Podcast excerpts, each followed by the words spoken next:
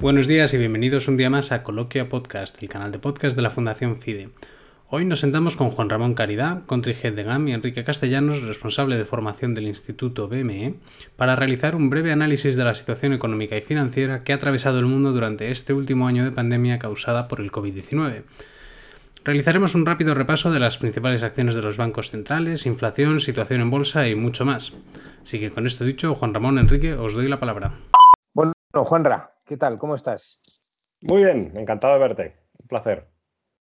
Bueno, pues, eh, Macho, hace ya casi un año, va a ser dentro de nada un año que estamos eh, con todo este tema. Y han pasado, parece, que ha pasado mucho tiempo, pero han pasado un montón de cosas eh, que, pensábamos que no íbamos a vivir nunca y que, y que hemos vivido y, em, sobre todo y en los mercados financieros, no solamente que el filomena y no sé cuánto tal, que nos ha pasado de todo, pero el, tema de los, de los mercados financieros, cosas que podemos aprender eh, mucho. Em, el tema de la volatilidad que sufrimos en, eh, en, marzo, de, cómo han reaccionado los bancos centrales, de cómo han reaccionado, y lo estamos viendo ahora, materias primas y posible inflación y demás. Eh, pero yo creo que puede ser interesante el tema de, a mí lo más alucinante eh, creo que, hemos vivido ha sido algo que la gente no terminó de, saberlo o de vivirlo, porque era un poquito especial, pero todo el tema de la liquidez en Estados Unidos, ¿verdad? El día 18-19 de marzo eso fue algo impresionante.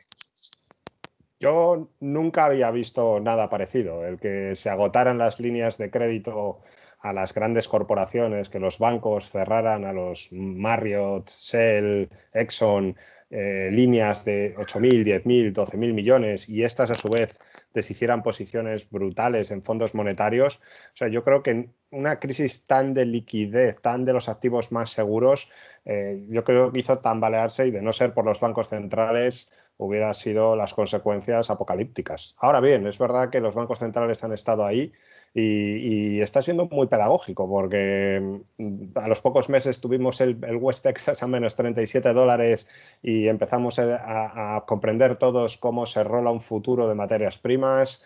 qué importante es saber quién es el que tiene eh, una posición tan significativa y cómo hasta un ETF puede llegar a tener el 40% del primer vencimiento y cómo hay que distinguir vencimientos para construir productos de manera eficiente. Y luego yo creo que eh, cada vez más se está viendo cómo eh, los bancos centrales tienen mucha importancia, lo que ocurre en la economía también, pero cómo se encorseta o cómo se da acceso a los productos, ya sea con liquidez diaria o intradía, está haciendo cambiar hasta, como hemos visto recientemente en temas de hedge funds y de posiciones cortas en, fondos de long short de equity. Así que sin duda tiempos movidos, sí. Bueno, y el, efectivamente el tema del, petróleo a menos 37 que ya sabemos todos dónde está Cushing en el, en el mapa y lo sabemos ubicar, en una cosa que, también pensamos que no iba, no iba a suceder nunca, ¿no?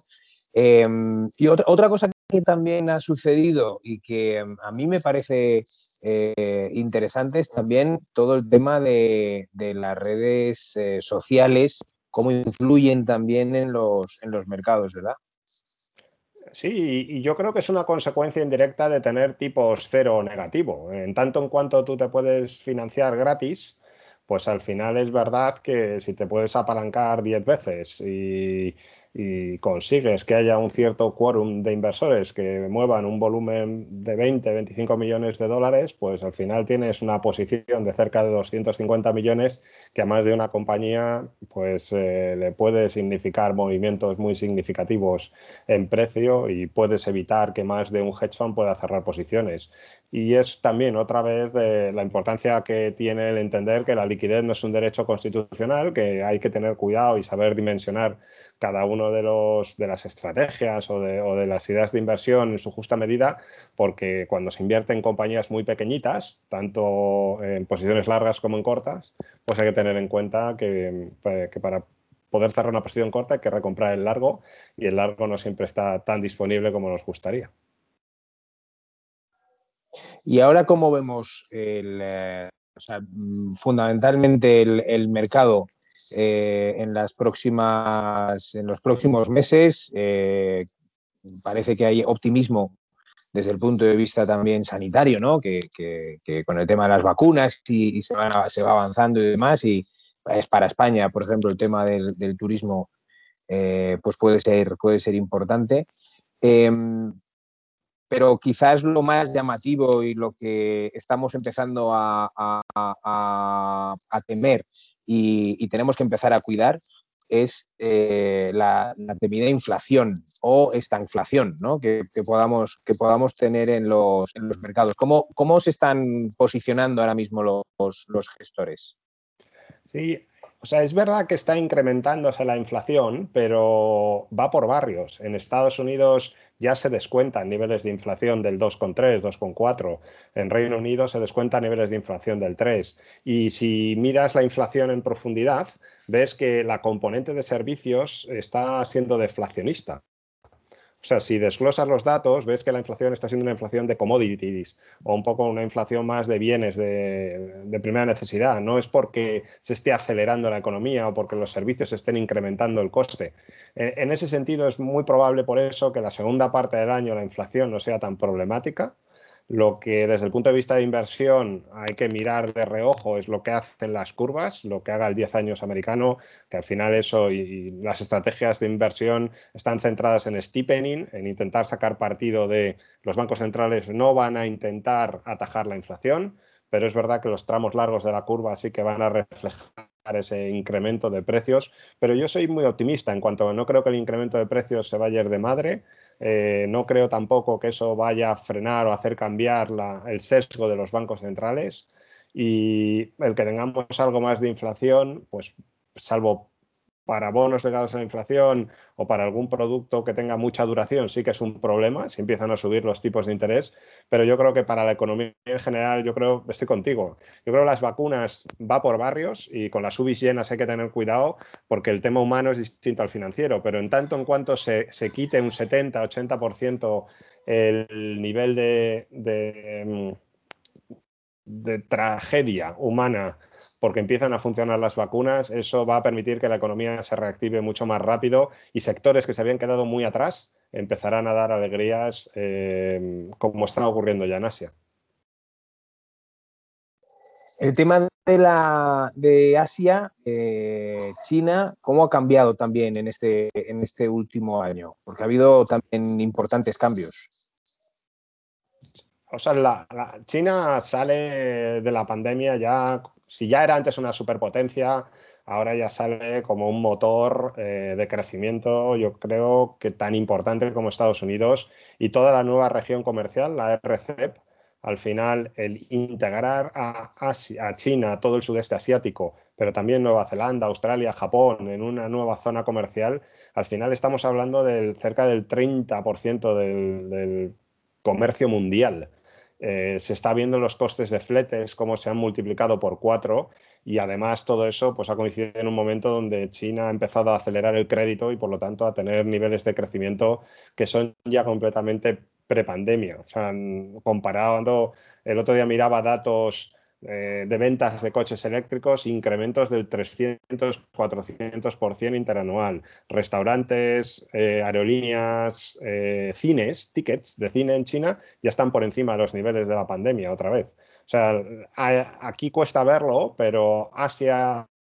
por cómo ha salido de la crisis, por la nueva región comercial y por cómo han acelerado el crédito, es absolutamente un cohete. Ahora empezarán a frenar un poco, pero más por deseo propio para no recalentarse, pero capacidades y potencia todas las del mundo ahora mismo. Bueno, yo creo, yo estoy completamente de acuerdo contigo y, mm, bueno, precisamente eh, para fijarnos en, la inflación, eh, cuál es el posible movimiento que vaya a tener la inflación, normalmente nosotros lo que hacemos es siempre mirar, pues primero los fletes, y luego las, materias primas, ¿no? que suelen ser los, indicadores de qué es lo que va a hacer la, inflación. Yo creo que el, tema de que haya inflación eh, puede ser positivo, siempre y cuando sea algo contenido eh, que podamos, eh, que puedan subir tipos de, de interés, puede aliviar a la economía real, a los bancos, fundamentalmente que ha sido un sector que, ha estado muy, muy castigado eh, en Europa, que tenemos una, un, área económica muy bancarizada, y España en, general, que, es, que está también muy bancarizada, eh, pues digamos que el que puedan tener unos tipos de interés eh, positivos en algún momento que les dejen un margen, pues pueda ser también positivo para, para ellos y también que se pueda notar un poco en la, en la reactivación de la, de la, economía también eh, europea. Ya digo, siempre y cuando la inflación sea contenida y no se, no se dispare demasiado. Eh, el problema de la inflación es que al subir los tipos de interés, pues lo que ocurre es que a la renta fija le afecta negativamente, ¿verdad? Baja el precio de los, de los, bonos en renta fija. Eh, lo que sucede es que, claro, no es lo mismo los bonos a 10 años, que tienen duraciones más elevadas, que los bonos a más corto plazo, que tienen duraciones más, más cortas. Entonces, me imagino que una actitud defensiva, eh, si no jugamos en la curva y no jugamos a, aplanamientos, ni a steepenings, ni, ni, nada de esto, pero algo que eh, sería relativamente fácil es ir saliéndose de duraciones largas e ir metiéndose en duraciones más cortas, ¿no? para evitar precisamente esos posibles movimientos de los, de los tipos de interés. Y completarlo con lo que decías, yo creo que deuda financiera de entidades grandes, solventes, pues al final tienes un spread extra de rentabilidad y te puede compensar. Y, el mensaje práctico que tiene que entender yo creo todo el mundo es que la inflación no es un problema, eh, hasta viene bien, los bancos centrales la van a provocar porque es la mejor manera de pagar la deuda de una manera elegante. En tanto en cuanto la inflación sea un poquito más grande que el coste de la deuda, pues al final vas quitándole poquito a poco valor real a todo lo que se ha emitido, a toda la deuda, y eso al final es eh, una de las pocas soluciones que hay para pagar lo que se debe sin que tengamos que rascarnos el bolsillo, sino haciendo que poco a poco vaya perdiendo valor real y por eso va a haber algo de inflación y por eso nos tenemos que aceptar eh, esos repuntes de inflación y sacar partido de ello. O sea, yo creo que ya sea con materias primas, como has dicho, acortando duraciones, buscando sacar partido a través del sector financiero o otros sectores como los bienes de lujo, que al final tienen la capacidad de fijar precios, pues, pues perfectamente puede uno eh, generar retornos atractivos incluso en, momentos de incremento de precios. Efectivamente, el tema del, sector de lujo es un tema también, eh, también interesante.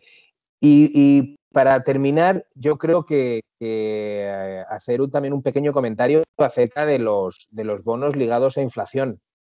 que parece que eh, cuando hablas con gente, incluso gente del, sector financiero, eh, se piensan que son bonos que pagan la, la, inflación y que son bonos buenos para tenerlos porque te pagan la inflación cuando no, no tiene absolutamente que ver con eso, que no paga la inflación, sino que lo que pagan son diferenciales de, entre la inflación esperada y la inflación real que, sucede. Justo, yo creo que el bono legal a inflación hay que comprarlo cuando no hay inflación todavía, para cubrirte para cuando venga. Eh, y el nombre conduce a error. Hay que entender que un bono legado a la inflación es un producto con mucha duración, que como muy bien decías, te va a pagar un cupón más reducido por darte la opción de generarte lo que finalmente haya de inflación menos lo que ya se descuenta. Y como ya se descuentan niveles de inflación del 2 o el 3%, no es precisamente un producto para ganar dinero por la inflación, que es lo que muchas veces el nombre lleva a equivoco. Yo creo que hemos un repasito bueno a, todo lo que ha ocurrido y, quizás el posicionamiento que podemos tener en los, en los, próximos, en los próximos meses. Juanra, un placer hablar contigo. Igualmente, cuídate mucho. Gracias, hasta luego. Hasta luego.